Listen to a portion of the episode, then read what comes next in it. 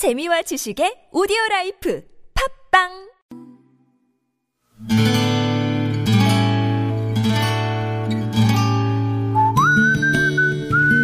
여러분의 기억 속에서 여전히 빛나는 당신이라는 참 좋은 사람. 오늘은 경기도 고양시에 사시는 박성순님의 참 좋은 사람을 만나봅니다.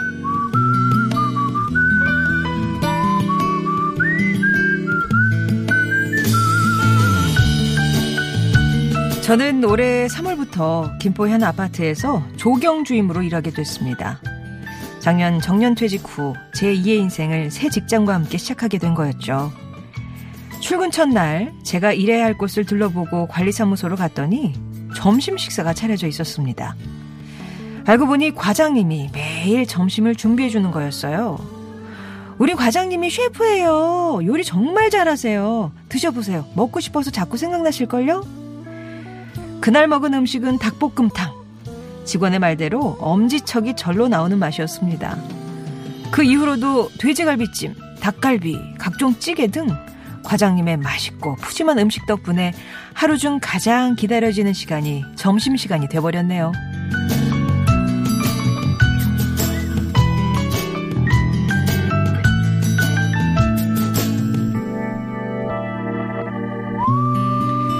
저보다 24살 아래 띠동갑인 과장님은 음식뿐만 아니라 손으로 하는 건 뭐든 잘합니다. 무엇보다 인품이 좋습니다. 주임님, 위험한 일은 저 시키세요. 일할 거 많다고 너무 무리하지 마시고 쉬엄쉬엄 하시고요. 이렇게 늘 상대방을 배려하고 존중해 주죠. 또 누군가에게 문제가 생기면 부탁하지 않아도 나서서 도와줍니다. 제가 화단에서 작업을 하다 손목시계를 잃어버렸을 때 이곳저곳 뒤져서 찾아준 것도 과장님이었고 작업 중 손을 다쳤을 때도 과장님의 구급함을 들고 와 치료해 주셨죠. 직접 만든 음식만큼이나 마음 씀씀이도 넉넉한 이흥주 과장 그리고 우리 관리사무소 동료들 저보다 한참 어리지만 배울 게 많은 동료들에게 올해가 가기 전 고마웠다는 말을 꼭 전하고 싶습니다. 덕분에 새 직장에서의 지난 1년이 참으로 행복했고 저의 인생 이막에 아름다운 추억들이 소복이 쌓이고 있다고 말이죠.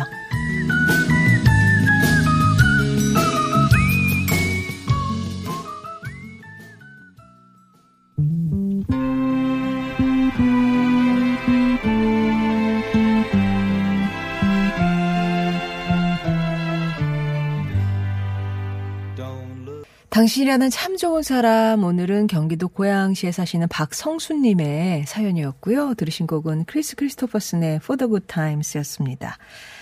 박성수님이 일하시는 곳이 김포, 김포의 한 아파트 단지인데 관리사무소 직원이요. 모두 7분이시래요.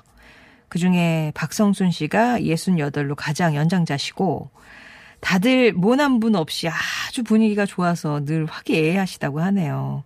오죽하면 과장님이 탁 점심 식사 때마다 이렇게 맛있는 음식으로 같이 다 식사를 하시겠어요. 그 과장님, 이흥주 과장님은 성격도 좋고 예의도 아주 바르시고요. 손재주가 또 남달라서 뭐든 척척 잘하시는데 그 중에서도 한 번 먹으면 자꾸 먹고 싶은 요리 솜씨. 이게 모두를 행복하게 해주고 있다고 합니다. 다 맛있는데 그 중에서도 뭐가 제일 맛있으세요? 라고 여쭤보니까 돼지갈비찜. 한마디로 끝내준다고 하셨는데 이게 진짜 어떤 맛일지 궁금하네요. 배려심도 많고 남도 많이 도와주시고 나이는 24살. 저 아래 띠띠 동갑이잖아요. 근데도 참 배울 게 많은 좋은 직장 동료라고 해주셨어요. 사실 직장 다니는 게 힘든 이유가 일이 힘들어서도 있지만 사람 때문에 힘든 경우도 참 많잖아요. 박성순 씨처럼 든든히 밥 챙겨주는 동료도 있고 다들 사람 좋아서 훈훈한 분위기 속에서 일할 수 있다는 거 이거 정말 행복이실 텐데 이런 분위기가 전통처럼 이어져서 내년에도 그 후에도 기분 좋게 일하셨으면 좋겠습니다. 좋은 사람들 송정혜입니다. 3부의 시작 이렇게 여러분의 따뜻한 사연으로 함께합니다. 오늘처럼 직장 동료 얘기 좋네요. 칭찬도 많이 해주시고요. 소중한 가족 얘기 좋습니다. 주변에 고맙고 미안한 사람 얘기, 사랑하는 사람 얘기도 좋고요. 다시 만나고 싶은 사람, 또 축하하고 싶은 기념일이 있으시다면 그것과 관련된 얘기들 보내주세요. 참여 신청하시면 되겠습니다.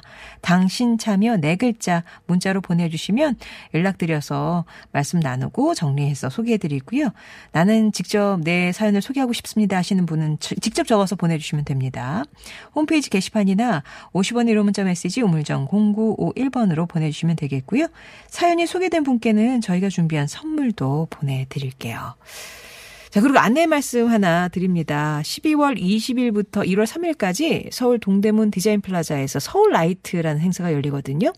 매일 저녁 7시에서 10시 사이 정각마다 15분 동안 그러니까 7시부터 7시 15분까지 8시부터 8시 15분까지 이런 식으로 10시까지요. 화려한 라이트 쇼 불빛쇼가 펼쳐집니다. 서울 라이트를 처음 공개하는 12월 20일 개막식에는 또 다양한 행사도 준비되어 있다고 하니까요. 연말 연시에 이렇게 동대문 디자인 플라자 한번 찾아가 보시는 것도 좋겠네요.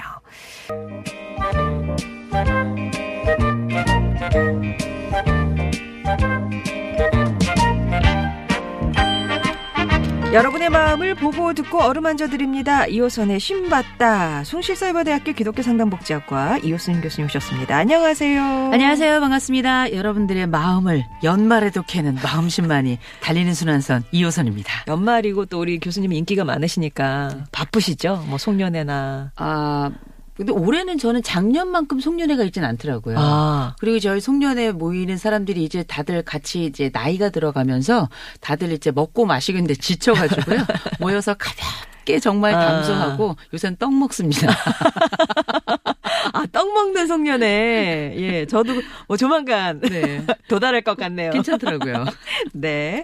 이어서 내신 봤다 오늘도 여러분이 보내주신 고민 사연을 함께 하는데요. 방송 중에도 여러분의 사연 받습니다. 궁금한 점 또 고민 사연 보내주시면 같이 생각해보고 해결해 드릴게요. 첫 번째 고민 사연이 마침 또 송년회 음. 사연이라서 어. 제가 한번 여쭤봤었던 건데 1194번님이 보내주셨어요. 저는 40대 후반 남성이고요. 이 송년회 시즌을 맞아서 머리와 마음이 너무 복잡해서 사연을 보냅니다. 직장에서 하는 송년회는 안 그런데 이상하게 친구들이나 지인들이 모이는 송년회만 다녀오면 우울감이 몰려옵니다. 연말이나 되어야 송년회라는 명분으로 겨우 모여서는 안부를 묻는 척, 서로의 경제적 상황이나 자녀들 학업 능력을 확인하는 모습이 가장 꺼려지고요. 정치, 경제 얘기하면서 한탄하는 게 이 대화의 대부분을 차지하다 보니까 왠지 소모적이고 무의미하게 느껴집니다. 물론 학창 시절이나 옛 추억 얘기를 하기도 하지만 매번 똑같은 레퍼토리다 보니까 이젠 별 감흥도 없고요. 그래도 인간관계 유지는 해야 하니 매년 빠지지 않고 나가고는 있는데 다녀오면 어김없이 회의감이 드네요. 주위를 둘러보면 송년회 즐기는 사람들도 많던데 왜 나만 이럴까 싶어서 마음이 무겁습니다. 라면서 송년회. 그러니까 뭐 직장 송년회는 그러려니 하겠는데 음. 좀 왠지 막 즐거울 것 같은 지인 송년회 이런 걸 즐기지 못하는 게 고민이라는 1194번님의 사연이었습니다. 그렇죠. 참 송년회가 여러 가지로 사람들에게 마음에 어려움을 주는 것 같아요. 음. 이제 뭐 우리가 흔히 송년회 하면 이제 회식이라는 생각을 또 많이 갖게 되는데 아, 한번 먹고 나면 이제 다음 해를 우리가 맞을 수 있을까 싶을 정도로 굉장히 과한 그 음주 가무 때문에 예. 힘들어하는 분들도 많이 계시고요. 또 막상 모여서 음주 가무가 이렇게 심하지 않다 하더라도 지금 말씀하시는 것처럼 어, 모이면 자랑질하고 흩어지면 흉보는 이런 아, 이제 모임들 때문에 굉장히 이 모임을 내가 가야 되나 이런 생각을 하신 분들도 꽤 많이 계시거든요. 근데 가만 생각해 보면 우리가 지인들하고의 모임이 일단 있다는 거는 참 좋은 일인 것 같아요. 네. 왜냐하면 나이가 들어가면서 지인들이 자꾸 아파요. 또 지인들이 때로는 어 볼 수 없는 상황에 또 음. 맞닥뜨리게 되기도 하더라고요. 그래서 일단 지인들이 모일 수 있는 나이이기 때문에 모일 수 있다. 이전 참 좋은 거고요. 음. 또 그럼에도 불구하고 초기에는 만나가지고 서로 막 위로하고 굉장히 칭찬 많이 하고 이러다가 아, 칭찬도 질린다. 그 다음부터는 본인의 이제 자랑질이 시작이 아. 되는데 어쩌면 지인들끼리 모였을 때 이런 자랑은 어떤 환경이냐에 따라서 결정이 되냐 저는 그렇게 생각하는데 어쩌면 이 사람들은 내가 회사에서나 혹은 다른 모임에서는 할 수 없었던 받아주는 고 환경이기 아, 때문에 네. 그런 자랑질이라든지 아니면 잘난 척이라든지 꼭 모이면 그렇게 자식들 잘 됐다고 아. 이번에 수능 우리 애는 꼭 그렇게 그냥 공부를 안 한 것 같더니 그렇게 철썩 붙었다고 이런 얘기하는 분들 네, 계시거든요. 네. 남들 다다 떨어졌는데 그 눈치 없는 분들도 계신데 여하간에 어쩌면 우리는 이렇게 어, 마땅히 내 자신을 편안하게 노출할 만한 그런 공간이 없다가 연말까지 기다렸던 게 아닌가. 일단 그런 환경이라는 건 이 모임이 또 지인들과 함께하는 이 모임이 어떤 면 다른 사람들에게는 조금 더 어, 수용적인 그룹이기 때문에 가능하지 않았나 이런 생각이 드는데요. 어 근데 이제 또 함께 모이게 되면 이런 사람들이 특별히 다 그런 건 아닌데 꼭 두셋이 큰 목소리로 이렇게 이야기해서 모임에 약간 모임을 숙연하게 만드는 이런 경우도 생기지만 대부분 또 모여서 얘기하다 보면 결국은 어렸을 때는 기승전 연예인 얘기하고 끝나잖아요. 근데 요새는 모이면 기승전 정치 경제 얘기를 그렇게 해요. 네. 그 얘기는 이제 두 가지로 의미할 수 있는데 하나는 우리 지인들의 모임이 나이가 들었다는 겁니다. 음. 이제 40대 후반이기 때문에 한참 이제 사회적 경제적으로 관심사가 높아질 때이기도 하고 또 어, 최근 한 몇 년 사이에 우리가 또 정치에 대한 관심이 그만큼 뜨거워서 네. 뭐 이번에 보니까 공명지조라는 사자성어를 뭐 교수님들이 뽑았다 음, 이렇게 음, 얘기하는데 음. 이제 일단 한자는 어려워서 못 쓰고요. 무슨 새 같 던데. 어, 근데 분명한 건 우리가 이런 얘기를 나눌 수 있는 시점이 됐다는 건 참 좋은 때가 아닌가 이런 생각이 들고 그런데 어쨌든 나이를 먹어가기 때문에 정치나 경제 이런 것들에 대한 어, 말 그대로 풀리지 않는 이야기 그런 이야기를 하는 거고요. 또 한 가지 그런 얘기를 하는 이유는 할 얘기가 없는 겁니다. 이제 아. 얘기할 거리가 떨어진 거예요. 네. 추억도 소진이 되는 거죠. 우리가 초등학교 동창, 중학교 동창, 고등학교 동창 뭐 이렇게 동창들 모여서 이야기하다 보면 어느 시점인가 추억이 바닥나는 순간이 있는데 그러면 이제 우리가 정치 종교 얘기 나오는 거잖아요. 그 종교 얘기는 많이 하지 않지만 이런 사교적인 모임에서도 정치 얘기 또 경제 얘기는 빠지지 않는 것 같고요. 근데 조금 기다리시면 됩니다. 이거는 음. 왜냐하면 이제 50대가 언덕 이 넘어가서 한 52, 3세 이상 되잖아요.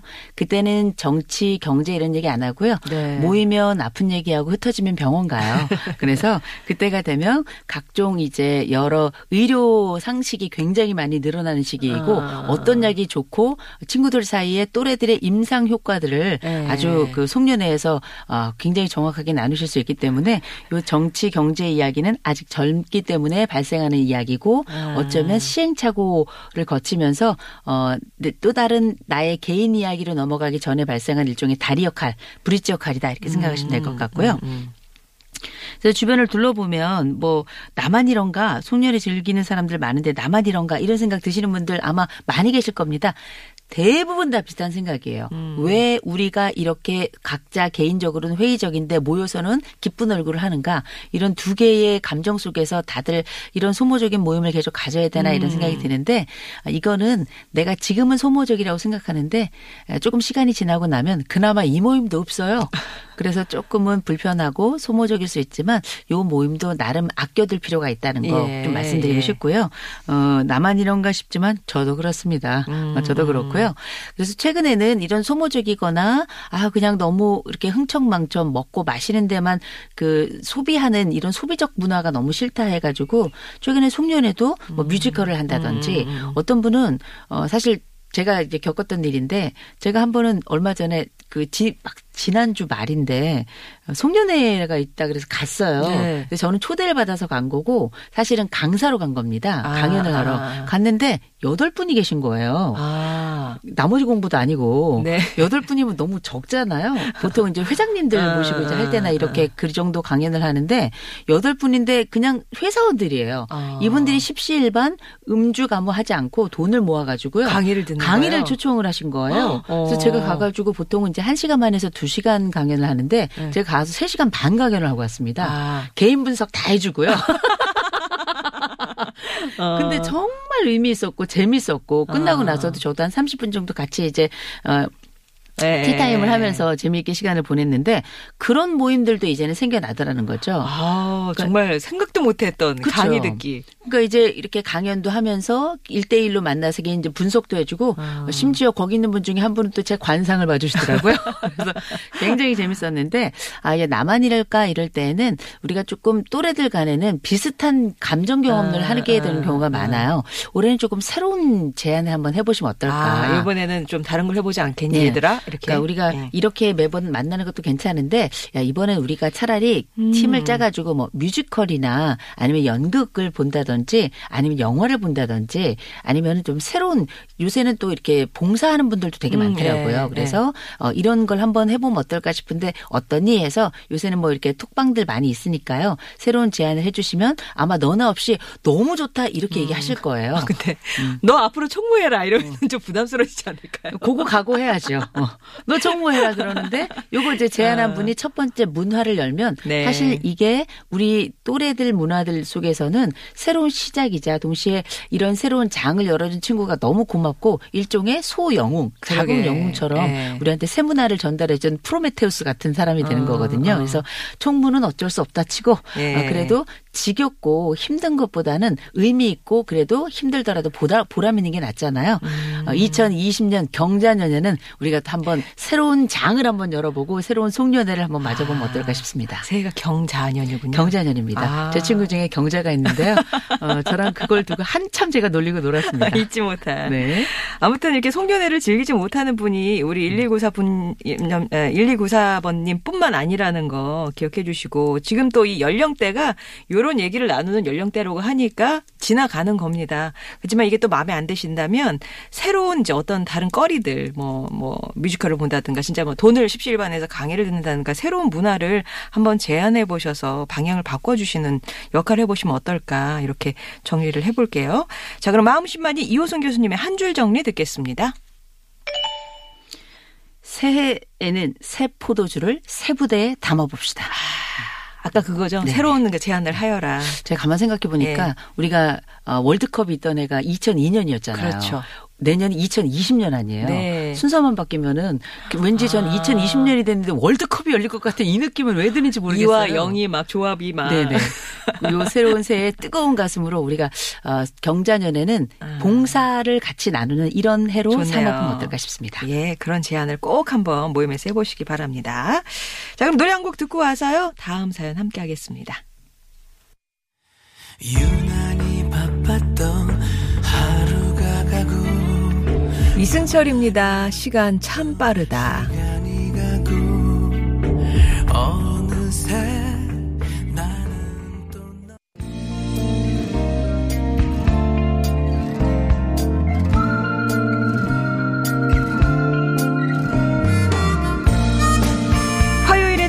해결하지 못하는 크고 작은 걱정 고민들 머리 맞대고 함께 고민해보고 있습니다. 2호선의 신받다.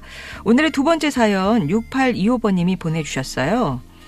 저는 8살 아들, 5살 딸을 키우고 있는 전업주부입니다. 어린이집을 다니는 우리 5살 딸아이가 선생님을 좋아해도 너무 좋아해서 걱정이에요. 선생님을 좋아하고 잘 따르는 게 무슨 문제냐 싶으시겠지만 먼저 하원 시간마다 전쟁을 치릅니다. 선생님이랑 떨어지기 싫다면서 집에 가려고 하질 않아요. 선생님이랑 더 놀 거야. 오늘 선생님 집에 가서 잘 거야. 이러면서 선생님 바지가랑이를 붙잡고 놓지를 않아서 매일 30분에서 1시간을 달래고 겨우 데려오고요. 다른 친구들이 선생님 곁에는 꼴을 못 봅니다. 내 선생님이야! 이러면서 밀치고 꼬집고 막 그런데요. 8살 아들은 어린이집 적응을 잘 못했던지라 딸은 잘 가는 것 같아서 다행이다 싶었는데 이게 또 아니네요.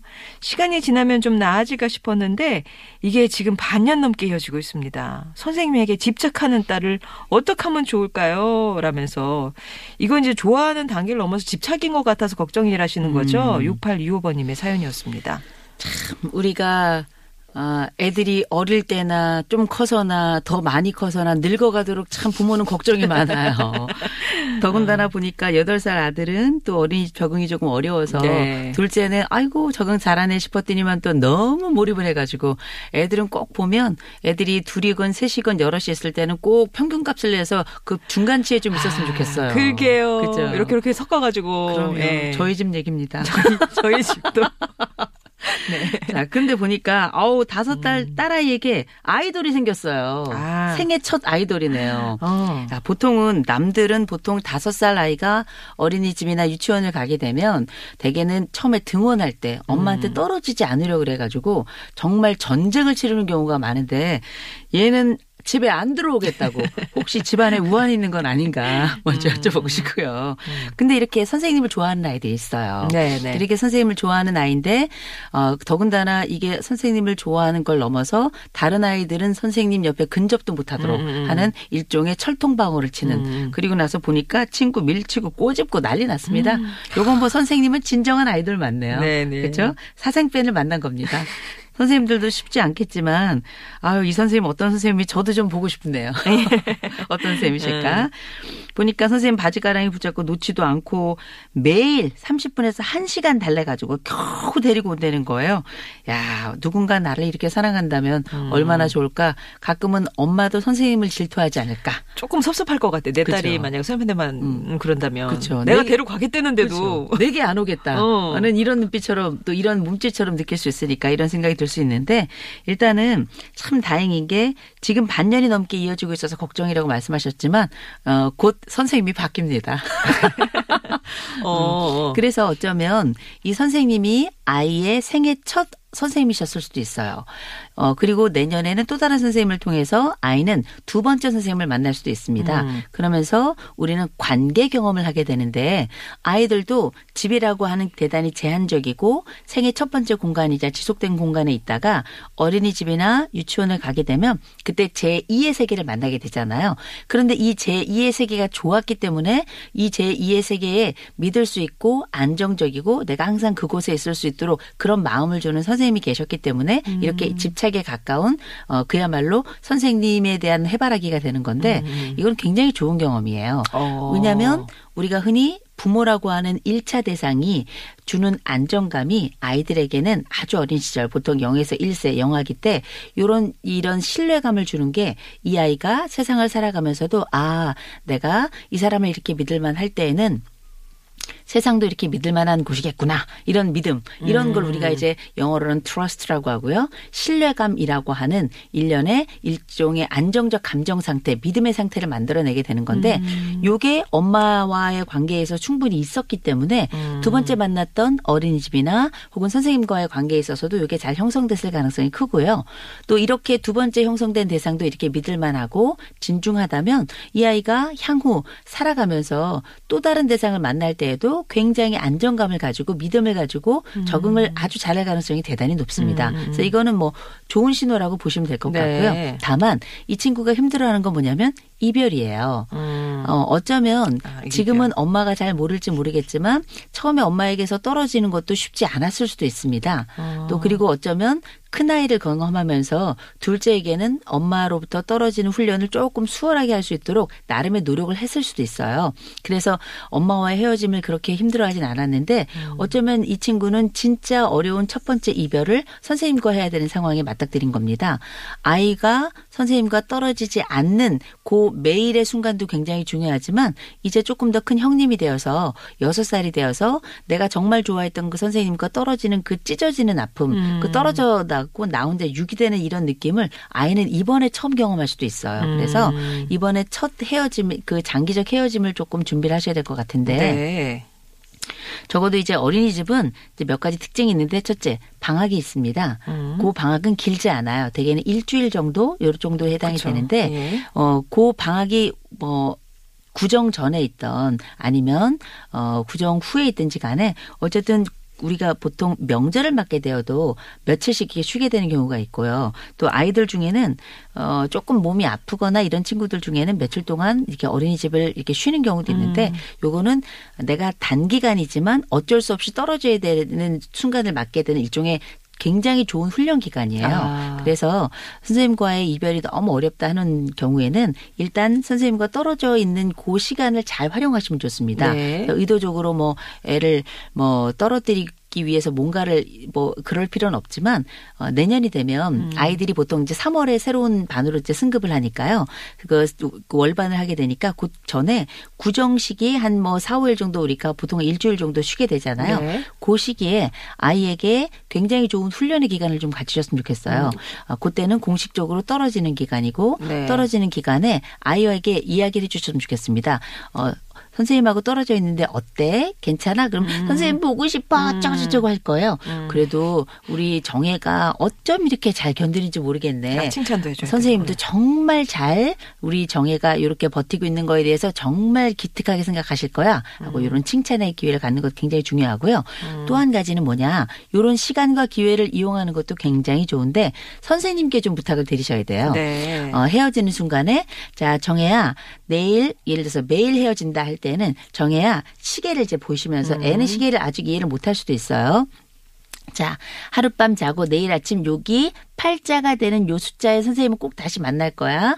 선생님도 우리 정혜를 너무너무 보고 싶으니까 요 시간까지 꼭 와줘야 돼. 라고 해서 아이에게 기다림의 시간, 우리가 흔히 이걸 만족지연이라고 하는데요. 음. 요 만족지연의 경험을 할 수 있도록 하는 건 엄마가 아니고 그 아이돌에 해당되는 선생님이어야 되거든요. 네. 그 선생님이 요, 지금이 요 수- 시계 숫자로 몇인데 밤 자, 하룻밤 자고 요 시간대에 오면 선생님은 우리 정혜를 꼭 기다릴 거야 하고 어. 아이가 힘들고 보채더라도 요 시간 동안을 견딜 수 있도록 하는 이렇게 만족을 지연시키는 요런 상황을 만드시면 좋고요.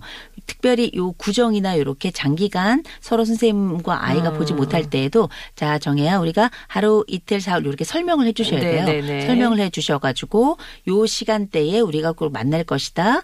그 시간대까지 잘 기다린다면 선생님이 우리 정혜가 올 때 또 우리 정혜 친구들과 함께 먹을 수 있도록 사탕을 준비해 놓을게. 그래서 요 달콤한 캔디 를 함께 경험할 수 있도록 하는 것. 그러면 선생님은 선생님대로 아이를 진정시킬 수 있고요. 두 번째, 아이는 아이대로 기다리는 시간을 견디면서도 엄마에게 칭얼거리지 않고 선생님과의 약속을 지켰다는 성취감도 얻으면서 그 성취에 대한 약속에 대한 결과로 달콤한 캔디도 얻게 되거든요.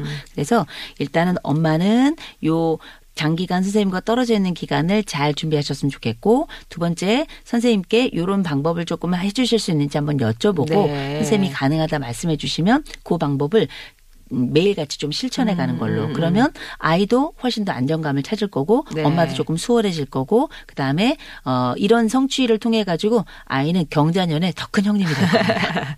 근데 저기 내 선생님이야 하면서 애들 밀치고 꼬집고 이러는 음. 행동은 또 자제시켜야 되잖아요. 네, 그거는 이제 선생님 몫이죠. 어. 엄마가 하지 마 그런다고 이제 안 하는 건 아니고요. 그러니까 아이에게는 이제 물어보셔야죠. 어떻게 지냈는지 그래서 꼬집었어, 깨물었어, 뭐 이렇게 얘기할 수 있는데 꼬집거나 깨무는 건 보통 하지 말라 그럴 때 약간 좀 격한 어머니들은 너도 한번 꼬- 꼬집혀봐, 깨물려봐, 그다음에 막 깨물기도 하고 꼬집기도 절대 그러시면 안 되고요. 아, 네. 어, 그런 경우에는 아이가 아플, 다른 친구들이 충분히 아플 수 있다. 대신에 그렇게 친구들이 선생님 가까이 가면 꼬집고 깨무는 거 말고 다른 방법은 없을까? 음. 아이에게 한번 물어보시는 거 중요하고요. 예. 예. 그리고 그 선생님께도 한번 여쭤보셔야 돼요. 전화하셔가지고 어 아이가 다른 선생님을 너무 좋아하다 보니까 다른 친구들을 밀치거나 뭐 꼬집거나 이렇게 하고 있는데 선생님 어 그- 보통 어떤 방법을 쓰시는지 한번 여쭤보고요. 음. 또 선생님을 가르치는 것 같은 느낌을 주지 않는 뉘앙스를 하셔야 음. 되겠죠. 대신에 뭐 선생님이 다른 방법을 쓰지 않는다 혹은 그냥 방치한다 그러면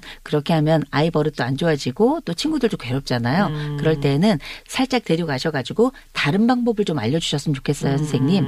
어, 가까이 올 때는 선생님에게 선생님 저 친구들이 선생님에게 가까이 와요. 선생님 선 선생님하고만 있고 싶어요. 이렇게 얘기를 하게 한다든지 음. 이렇게 실질적으로 물리적인 방법을 사용하지 않는 또 다른 방법을 선생님은 어떤 걸 쓰고 있는지 음. 또 그리고 그 방법 말고 또 다른 방법은 어떤 게 있을 수 있는지 이런 것들을 선생님과 논의하시는 과정이 중요해요. 아, 예. 이거를 무조건 집에서만 해라 하지 마라 이렇게 이야기하는 데 한계가 있을 수밖에 없습니다. 선생님과 네. 같이 삼각 경영을. 네네. 예. 자 그러면 마음심만이 이호순 교수님의 한 줄 정리 듣겠습니다.